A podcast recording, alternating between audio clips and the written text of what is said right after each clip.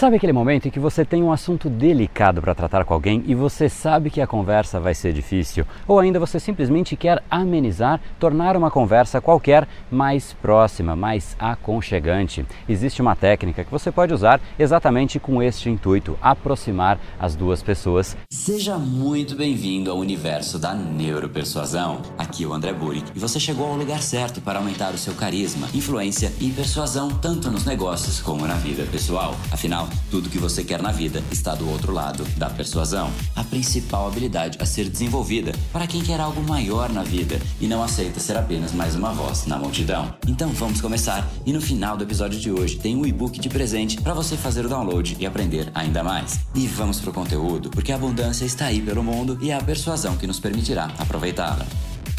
Fala pessoal, André do Brain Power, Academia Cerebral, criador do método Neuropersuasão, e esse é mais um dos capítulos dessa minissérie diária e especial sobre neuropersuasão, que tem como intenção te preparar e aquecer para o nosso workshop online chamado Semana da Persuasão, que você pode se inscrever gratuitamente aqui em neuropersuasão.com.br, que vai ser uma semana de aulas online gravadas ao vivo, e-book, PDF, uma série de materiais para te ensinar o método neuropersuasão em muito mais profundidade e você aumentar o seu poder de persuasão, influência e carisma. Afinal, tudo que você quer está do outro lado da persuasão. Então, hoje falaremos sobre o poder do toque. Essa é uma técnica que pode te ajudar a se aproximar de pessoas ou, se você fizer de forma errada, você pode simplesmente estragar absolutamente tudo. E eu vou começar dando o exemplo da forma errada. Eu viajo bastante para fora, geralmente duas vezes ao ano, e eu sempre vejo conflitos de cultura que eu acho bastante interessantes, coisas que para uma pessoa é normal, para outra pessoa é algo esquisito, às vezes ela se sente de certa maneira invadida. E eu não sei se você acompanhou esses últimos dias, eu estava então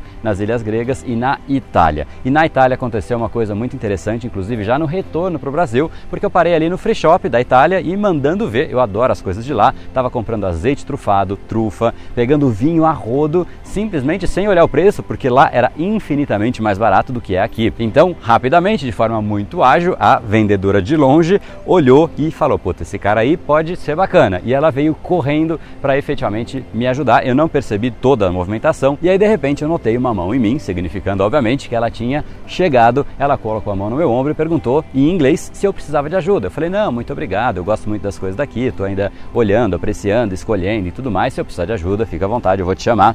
E aí ela mudou de lado, colocando a mão no meu ombro, ela foi para o outro lado, meio que raspando a mão nas minhas costas e foi para o outro ombro, sem tirar a mão de mim em nenhum segundo. E aí ela foi para lá porque a minha cesta de compras estava ali e ela queria criar uma conexão comigo. Então ela começou a falar: Nossa, esse vinho que você pegou, ele é muito bacana, esse outro vinho também, com a clara intenção de gerar rapport, ou seja, conexão, elogiar as minhas escolhas para que de certa maneira eu me sinta bem e eu sinta uma conexão com ela. E ela falou de um vinho, de outro e óbvio foi falando super bem de cada um desses vinhos e basicamente chegou num ponto em que ela falou de todos os vinhos que eu tinha pego e aí ela foi para uma gôndola, ela se distanciou um pouco de mim e aí eu pensei, putz, ótimo, me livrei, agora eu vou poder escolher meus vinhos com tranquilidade. Só que aí ela voltou com outro vinho na mão e obviamente um vinho extremamente caro e rapidamente uma outra mão colou no meu ombro mais uma vez. Eu falei, putz, pronto, né? Eu virei corrimão dessa mulher, não é possível.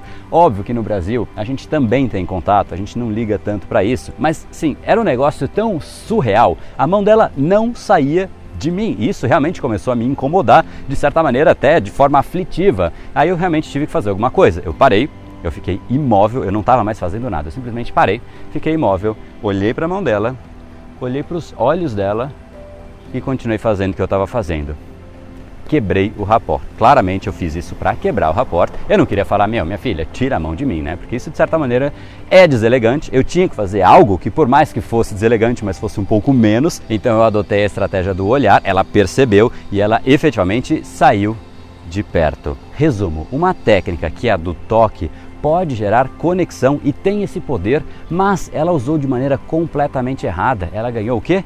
Desconexão. Ela me desconcentrou, tirou meu foco da compra. Eu não estava mais querendo comprar, eu estava querendo sair de perto daquela vendedora. Isso aconteceu não porque o toque é ruim. Eu quero reforçar esse ponto. O toque é uma estratégia muito poderosa, mas porque ela errou e muito a dose. Quando você faz da forma correta, quando você sutilmente toca uma pessoa, você envia um sinal para o cérebro da pessoa, demonstrando simplesmente que, olha, eu sou humano também. E eu estou aqui para você. O toque, ele tem este benefício, ele humaniza, ele aproxima. O toque esquenta a relação. Porém, todos nós temos um limite de quanto de toque a gente aceita. Tem gente que gosta mais, tem gente que gosta menos, e conforme a gente vai ganhando intimidade, aí sim a gente vai permitindo mais toque na nossa pessoa, até obviamente onde você já sabe que isso pode parar. Ou seja, o toque é um sinal sinestésico de empatia, é uma maneira de demonstrar empatia. Eu estou aqui por você, eu me preocupo com você. Eu não estou aqui somente por mim, porque se fosse somente comigo, eu não tocaria em ninguém. É eu comigo mesmo, acabou, sai todo mundo da minha frente. No máximo, o toque é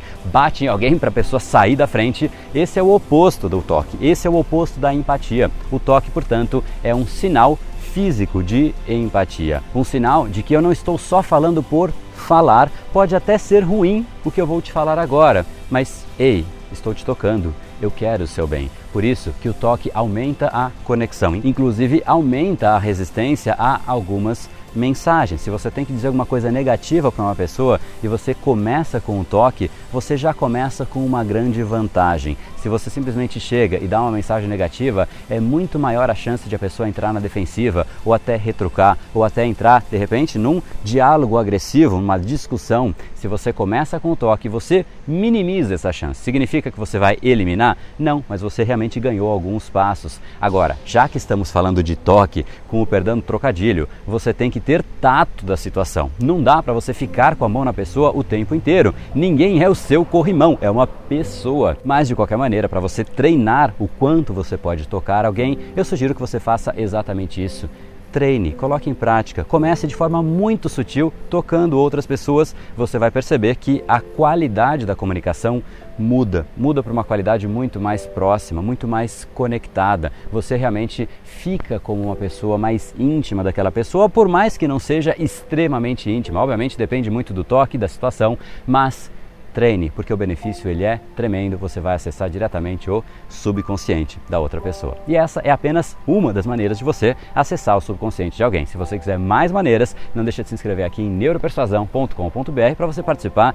do workshop Neuropersuasão e Influência Cerebral, que eu vou te mostrar exatamente como é que você aumenta o seu nível de influência, impacto e carisma de forma sutil dentro do subconsciente de outras pessoas. Afinal, tudo que você quer está do outro lado da persuasão. No Brain, No Gain. Te encontro no capítulo de amanhã.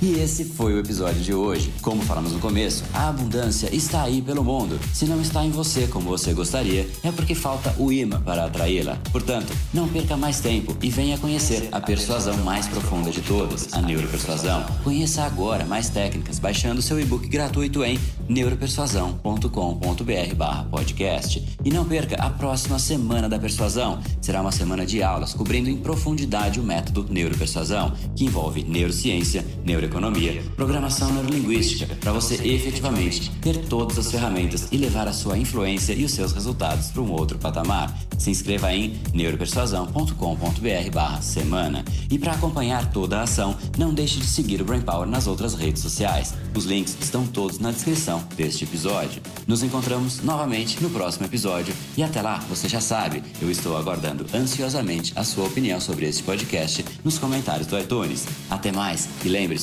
tudo que você quer está do outro lado da persuasão. Um oferecimento de Brain Power, a sua academia cerebral. No brain, no gain.